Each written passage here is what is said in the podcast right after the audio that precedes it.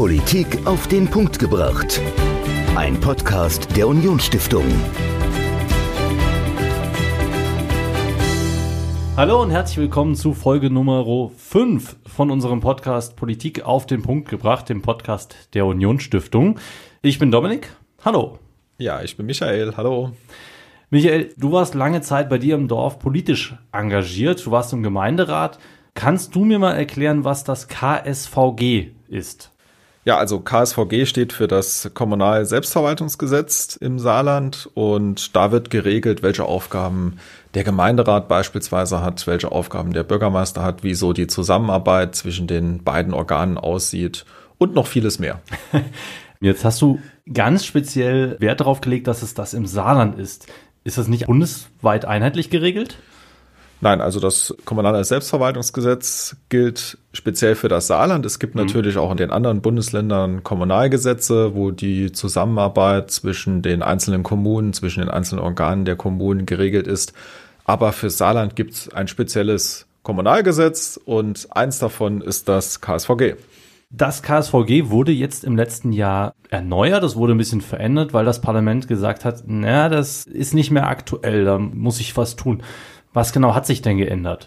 Also es gibt jetzt die Möglichkeit, dass Räte auch digital tagen können, wenn es eine Notlage gibt, wie jetzt zum Beispiel die Corona-Pandemie, dass man als Gemeinde dann weiterhin beschlussfähig ist, Beschlüsse fassen kann, dass zum Beispiel Neubaugebiete weiter erschlossen werden können, dass man gewisse Dinge anschafft und das ist mit einer zentralen Neuerung im KSVG. Es gibt auch andere Dinge, die geändert wurden. Es wurde zum Beispiel festgelegt, dass Kinderbetreuungskosten übernommen werden können von der mhm. Gemeinde, wenn zum Beispiel die Mama dann im Stadtrat oder der Papa im Stadtrat aktiv ist und das Kind entsprechend Betreuung braucht. Also Digitalisierung und Familienfreundlichkeit sind auf jeden Fall mal zwei wesentliche Elemente, die erneuert wurden. Du hast mit jemandem gesprochen, der sich da wirklich gut auskennt, Nico Ackermann, der arbeitet im saarländischen Innenministerium mit dem hast du gesprochen. Was hat er dir denn sonst noch so erzählen können zu dieser Novellierung? Ja, er hat ganz viel erzählt und es ist wirklich eine spannende Podcast-Folge für alle, die in den Räten aktiv sind im Saarland. Und er hat noch was erzählt und zwar, es gibt jetzt auch die Möglichkeit, dass Ratssitzungen online zum Beispiel übertragen werden können, wenn alle mhm. Ratsmitglieder zustimmen. Also das heißt, die Partizipation der Bürgerinnen und Bürger wird erhöht, indem halt solche Ratssitzungen im Videoformat ausgespielt werden, zum Beispiel auf der Internetseite einer Gemeinde. Okay, das heißt also, ich konnte eigentlich vorher zwar zur Ratssitzung selbst hingehen, konnte es mir aber nicht im Internet angucken und das kann ich jetzt. Ja, also meistens ist es ja so, dass es einen öffentlichen Teil gibt und einen nicht öffentlichen Teil. Den öffentlichen Teil darf man als Bürgerin oder als Bürger jederzeit besuchen. Also mhm. man kann dann in die Ratssitzung gehen, ins Rathaus, ins Gemeindehaus oder wo auch immer der Rat tagt. Und jetzt gibt es halt auch die Möglichkeit, wenn alle Ratsmitglieder einverstanden sind, dass man das dann per Video überträgt. Die Novellierung des kommunalen Selbstverwaltungsgesetzes. Michael im Interview mit Nico Ackermann aus dem saarländischen Innenministerium. Viel Spaß bei der Folge. Hallo, Herr Ackermann. Hallo, wie geht's Ihnen? Gut, und Ihnen? Auch gut, wie es halt bei Corona so ist. Ja, und wir wollen ja heute nicht über Corona sprechen, sondern über ein kommunalpolitisches Thema. Wieso haben wir Sie da als Gast eingeladen? Ja, habe ich mich auch gefragt. Tatsächlich vom Berufswegen bin ich der, der Kommunalabteilungsleiter des Saarlandes. Das heißt, die, die ganzen Änderungen, auch wenn sie der Landtag verabschiedet hat, sind ja doch von uns mit vorbereitet worden, auch im Gesamtpaket unseres Kommunalselbstverwaltungsgesetzes, sodass ich Ihnen hoffentlich Fragen dazu, die aufkommen, auch beantworten kann. Ja, vielleicht können Sie zu Beginn des Podcasts unseren Hörerinnen und Hörern mal kurz erklären, was sich hinter der Abkürzung KSVG denn eigentlich verbirgt. Ja, ist tatsächlich eine saarländische Besonderheit. Das heißt bei uns im Saarland Kommunal Selbstverwaltungsgesetz. In anderen Ländern heißt es Gemeindeordnung, was der Sache wahrscheinlich so ein bisschen mehr Farbe verleiht. Das ist letztlich, sind das die gesetzlichen Spielregeln, wie unsere Städte und Gemeinde funktionieren. Und da ist drin geregelt, welche Organe es gibt, also Bürgermeister, Gemeinderat, Ortsrat, beziehungsweise bei den Kreisen dann Landrat, Kreistag. Es ist darin geregelt, welches welche Aufgaben hat, wie sie sich zusammensetzen, wie sie miteinander umgehen. Es sind die Aufgaben der Gemeinden darin zumindest begrenzt. Es ist darin, wie sie sich wirtschaftlich betätigen können. Es ist das kommunale Haushaltsrecht drin. Das ist eigentlich der Spielregelkatalog, nach der im Saarland die Städte und Gemeinden und auch die Landkreise funktionieren. Und das Gesetz wurde jetzt vor Weihnachten geändert. Können Sie uns dazu was sagen? Es hat über viele Jahre so gut wie keine Änderung am Kommunalselbstverwaltungsgesetz gegeben. Es hat an mehreren Punkten sich tatsächlich Bedarf ergeben aufgrund Unklarheiten und aufgrund geänderter Rahmenbedingungen. Und es sind auch noch Aufträge aus dem Koalitionsvertrag abzuarbeiten gewesen. Beispielsweise sind jetzt ins Gesetz reingekommen Möglichkeiten, Ratssitzungen auch zu übertragen. Also was im Landtag schon selbstverständlich seit Jahren ist, war bei den Städten und Gemeinden die ganze Zeit verboten. Also dass man sowohl die Sitzungen als auch die Redebeiträge aufzeichnen als Presse, als auch sie live übertragen kann. Es ist als Möglichkeit deutlich vereinfacht und ausgeweitet worden, dass Bürgermeister aus ihren Ämtern ausscheiden. Da machen andere Bundesländer auch. Das ist letztlich auf die Love Parade Katastrophe zurückzuführen, damit es danach auch Möglichkeiten gibt, einem Bürgermeister den Weg zu zeigen, wie er aus dem Amt nochmal ausscheidet. Das ist tatsächlich derzeit nahezu nicht vorgesehen gewesen. Es sind auch drin, das ist der Zeit geschuldet, Änderungen bei den Größen der Stadt- und Gemeinderäte. Wir hatten überlegt, sie generell gesetzlich zu verkleinern, weil es schwer ist, auf Ortsrats-, aber auch auf Gemeinderatsebene noch flächendeckend genug Bewerber zu kriegen. Wir haben es jetzt mal als Mittelweg bei einer Optionslösung gemacht, dass jede Stadt und Gemeinde selbst darüber befinden kann, sie zu verkleinern. Und wir haben doch ein bisschen Corona auch äh, Möglichkeiten geschaffen, elektronische Ratssitzungen zu machen, damit sie auch in Zeiten von Pandemien eine möglicherweise doch gesundheitssichere Ratsarbeit weiterhin machbar sein sollte. Der Landtag hat noch was Wesentliches dazugefügt. Der hat eine automatische Besetzung der Ausschüsse mit eingebaut, wie sie im Landtag auch ist. Das ist der Sache geschuldet, dass über viele Jahre über eigentlich im Gesetz nicht vorgesehene Absprachen die Mehrheiten der Ausschüsse verschoben wurden die werden jetzt automatisch nach dem Wahlergebnis äh, den jeweiligen Parteien zugeliefert, damit das Spiegelbildlichkeitsprinzip auch in den Ausschüssen dauerhaft gesetzlich gewahrt bleibt und nicht teilweise ins Gegenteil verkehrt werden kann. Das sind so die wesentlichen. Ansonsten sind noch ein paar kleinere Änderungen drin, aber das sind die wesentlichen Punkte, die jetzt in dem Gesetzgebungsverfahren waren.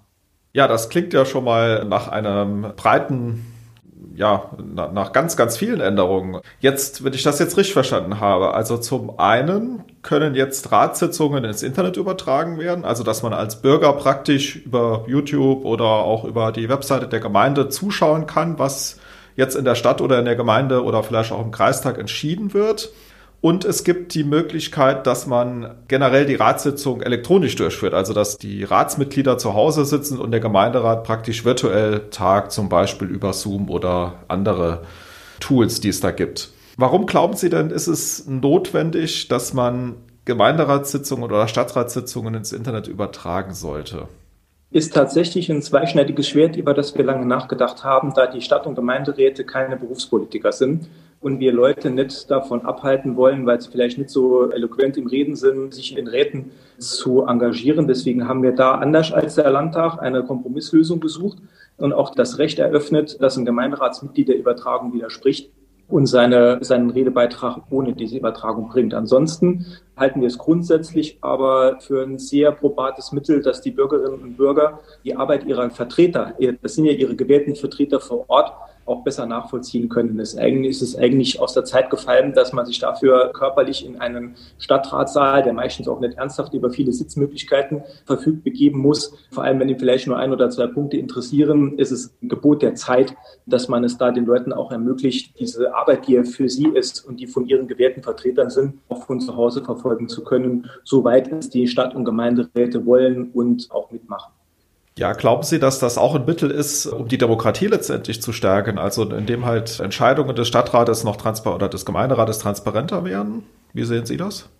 Also das ist tatsächlich ja der Hintergrund und die Hoffnung, die wir damit verbinden. Es ist ja kein Selbstzweck oder dass sich irgendjemand damit darstellen können soll, sondern es ist ja ganz oft, dass man auch vor Ort erlebt, obwohl ja die Gemeinden doch eigentlich noch verhältnismäßig klein und nah an den Bürgern sind, dass die Entscheidungen bei vielen Bürgern nicht auf Verständnis stoßen oder halt sehr erklärungsbedürftig sind oder man möglicherweise auch da Motive unterstellt, die nicht gegeben sind oder dass man sich damit nicht genug auseinandergesetzt hat. All diesen Dingen kann man zumindest mal dadurch begegnen, dass man anbietet, dass der Entscheidungsfindungsprozess von den Bürgern auch mitverfolgt werden kann. Die Bürger müssen es immer noch selbst dann wahrnehmen, aber die Hoffnung ist schon damit verbunden, dass damit auch die Akzeptanz für die Entscheidungen und auch für die, die, die harte Arbeit der Räte und die sich oft auch nicht einfach machen und auch oft viele Gedanken in eine Entscheidung treffen, wo man nachher eigentlich nur das Ergebnis sieht, dass das auch bei den Bürgerinnen und Bürgern ankommt.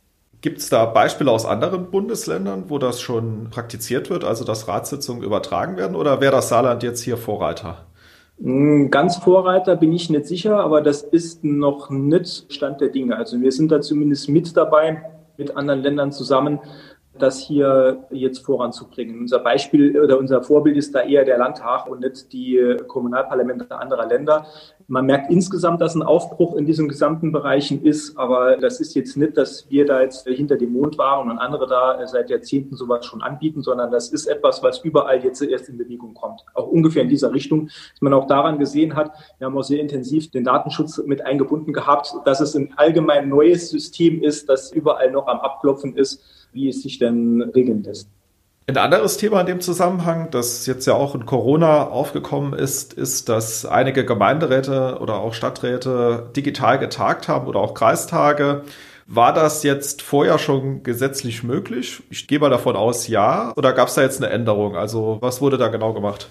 Das ist nirgends vorgesehen, beziehungsweise war bis zu Beginn von Corona auch in keinem der anderen Bundesländer vorgesehen dass hier eine elektronische Sitzung stattfindet. Die ist auch nicht als elektronischer Regelfall freigegeben, sondern nur als Notlösung, weil die Ratsarbeit davon lebt, dass man diese Dinge im gegenseitigen Diskurs und zwar inklusive der, dass man die körperlichen Reaktionen der anderen Ratsmitglieder dabei sieht und auch deren Reaktionen erfahren kann, erarbeitet. Das kann die zumindest die derzeitige Technik in Teilen aber noch nicht so vollständig ersetzen, als dass wir es als Regelsystem freigeben wollen. Es ist eine rein eine Notlösung, damit im Fall der Fälle eine Gemeinde nicht handlungsunfähig wird, sondern dass man auch in Pandemiefällen zumindest eine Möglichkeit hat zu tagen. Es ist allerdings auch auf Pandemiefälle oder ähnliche Fälle beschränkt. Es ist keine allgemeine Freigabe und es musste ausdrücklich ins Gesetz geschrieben werden, weil wir tatsächlich bis Sommer keine andere Möglichkeit hatten. Und das hat man ja auch schön in der Presse verfolgt, dann teilweise mit so Lösungen, dass im Freien mit riesigen Abständen oder in riesengroßen Hallen mit riesigen Abständen getagen werden musste, weil es keine Möglichkeit gab, in einer verkleinerten Form oder einer elektronischen Form zu tagen. Auch da, da sind wir tatsächlich mit eines der ersten, sind wir, glaube ich, das zweite Land, das das mit eingeführt hat, dass eine solche Möglichkeit besteht. Es ist im Moment auch noch in der Findungsphase. Die Städte und Gemeinden sind gerade dabei, die technischen Möglichkeiten da auszuprobieren. Aber die ersten sind da eigentlich ziemlich erfolgreich auch schon in den Ratssitzungen tätig. Also es ist dann nicht so, dass ich als Ratsmitglied später entscheiden kann, ich gehe jetzt heute mal nicht in den Gemeinderat ins Rathaus, sondern bleibe auf der Terrasse sitzen und gucke mir die Sitzung zu Hause aus an. Also das geht dann zukünftig nicht, wenn ich das richtig verstanden habe. Zu normalen Zeiten sollte man sich doch nochmal in den Rat begeben und sich das mit allen Sinnen antun. Ja, Sie sind ja absoluter Kommunalexperte und Sie haben ja eben angesprochen, man möchte ja auch, dass weiterhin Menschen sich ehrenamtlich engagieren in den Räten und das wird immer schwieriger. Deshalb hat man jetzt die Möglichkeit eingeräumt, dass Gemeinden sagen können, wir machen die Räte kleiner, als sie eigentlich sein müssten. Wie ist denn da Ihre Einschätzung? Also ist das notwendig geworden? Also gab es da einige Gemeinden, die gesagt haben, wir finden keine Leute mehr für die Ortsräte, für die Gemeinderäte? Oder war das jetzt, was man im Hinblick auf sich abzeichnende Entwicklungen mal pro forma ins Gesetz genommen hat? Also tatsächlich kann ich Sie insofern beruhigen, dass wir von notwendig noch weit weg sind. Wir haben mit die größten Räte in ganz Deutschland. Sie sind weit überdurchschnittlich groß im Verhältnis zur Bevölkerung wie in anderen Bundesländern. Das allein wäre allerdings nicht das Problem gewesen, sondern es ist in der Tat so, primär auf der Ortsratsebene, aber in Teilen der Gemeinden auch schon auf der Gemeinderatsebene, dass es auch selbst den großen Parteien schwerfällt, die Listen voll oder dauerhaft voll zu kriegen. Also es passiert auch durchaus mal, dass in einer laufenden Periode einem die Nachrückerliste ausgeht und dann fallen die Räte A unter ihre Vollbesetzung und fallen eigentlich auch aus dem Wahlergebnis dann von den Kräfteverhältnissen raus. Wir sind noch nicht so, dass es jetzt ein, ein flächendeckendes Problem ist. So lange wollten wir aber auch nicht warten, sondern da es sich jetzt massiv abzeichnet in Teilen des Landes, haben wir diese Optionslösung jetzt schon mal reingesetzt, damit jeder, es ist auch völlig verschieden von Ort zu Ort, das muss man dazu sagen. Also es gibt gerade ländlichere Bereiche, wo man es nicht für möglich hält, da kriegt man die Räte noch gut voll und in anderen Bereichen ist es fast unmöglich, hinreichend Leute zu mobilisieren. Deswegen ist die derzeitige individuelle Lösung, dass jede Stadt und Gemeinde nach ihren eigenen Bedingungen ihren Rat so stricken kann, dass sie ihn voll kriegt, das Mittel der Wahl. Also die, die haben da auch keinen Vollspielraum. Man kann auf die nächst kleinere Nummer runtergehen. Also da geht es nur darum, dass dann sechs Leute weniger im Rat sind. Man kann ihn also nicht von 63 auf 27, also von der Größe auf die kleinste Klasse dann runtersetzen. Aber Sie haben noch ein weiteres Instrument eingeführt, um die Ratsarbeit noch attraktiver zu machen. Also Stichwort Kinderbetreuung. Da gibt es im Gesetz auch eine Neuerung. Vielleicht können Sie uns dazu was sagen. Ja, in der Tat. Auch das soll dazu dienen, dass die Ratsarbeit nicht nur attraktiver wird, sondern vor allem auch attraktiv bleibt.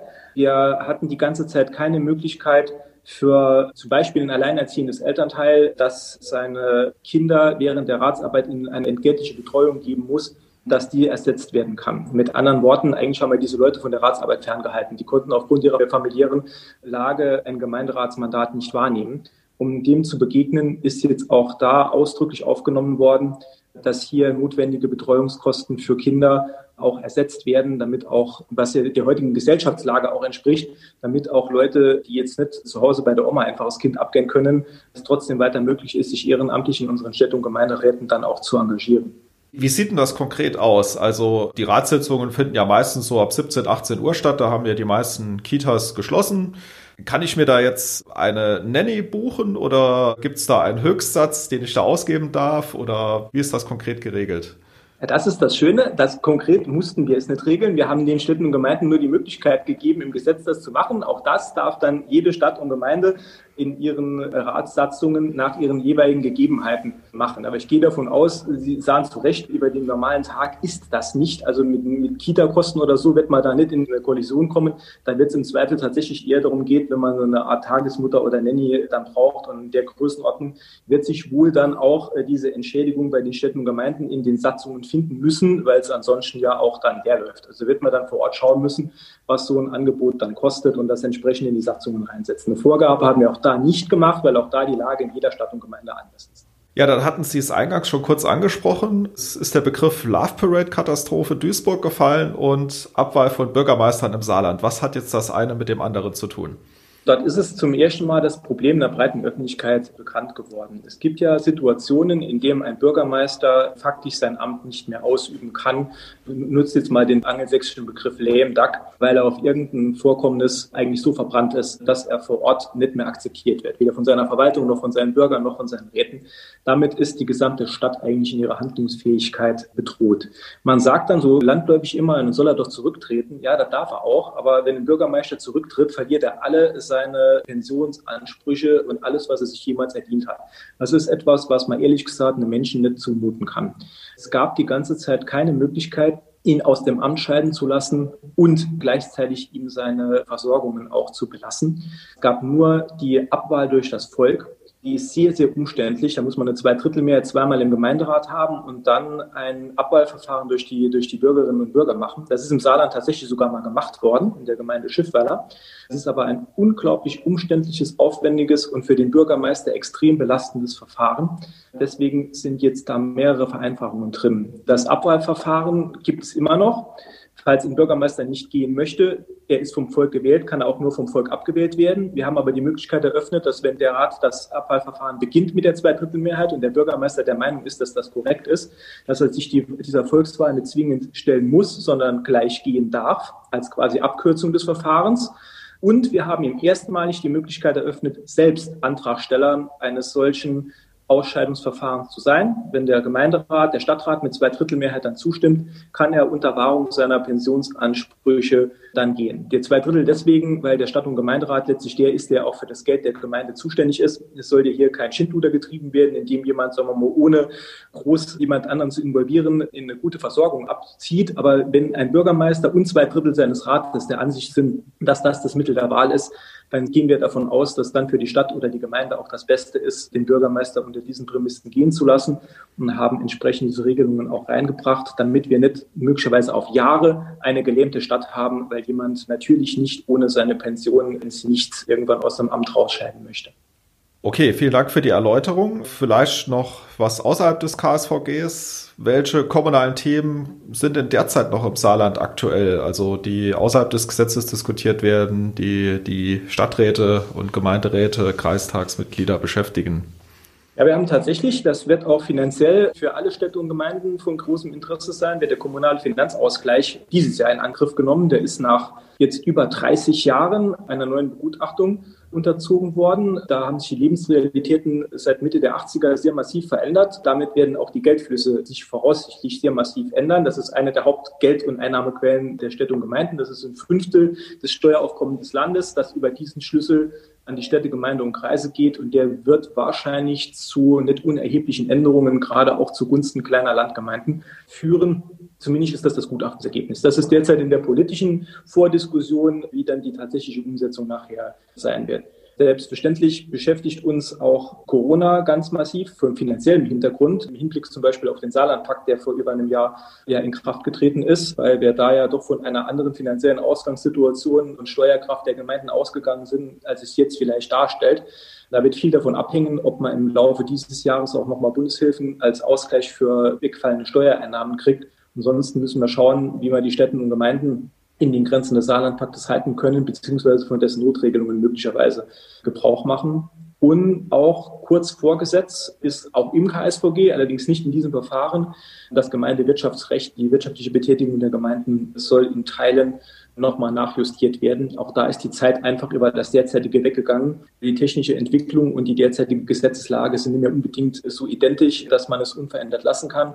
Da soll das Gesetz so angepasst werden, dass die Stadtwerke und Gemeindewerke nicht versehentlich aus ihren Geschäftsfeldern rauswandeln, nur weil sich die Lebensrealität bei den Endkunden geändert hat.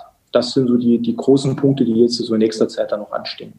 Okay, vielleicht doch das letzte Thema. Das war ein bisschen kryptisch. Wie sieht das konkret aus? Also die Lebenswirklichkeit von Stadtwerkskunden, wie ändert die sich? Die ganze Zeit ist klassische Auslegung beim Gesetz gewesen, dass die Grenze der Stadt und Gemeinde, deren Werke der Hausanschluss ist. Das heißt, die äh, bringen ihnen die Dienstleistung zum Hausanschluss und nicht weiter. Danach hat das Private begonnen. Ich nenne jetzt mal das Stichwort Smart Home. Viele Leute wollen heute aus einem Guss vom einen Anbieter nicht nur, dass er ihnen zum Hausanschluss die Sache bringt, sondern dass das ein Gesamtpaket ist, das auch im Haus spielt. Das ist eine technische Entwicklung, die es zu der Zeit, als das Gesetz in seiner jetzigen Form geschaffen und ausgelegt wurde, schlicht nicht gab.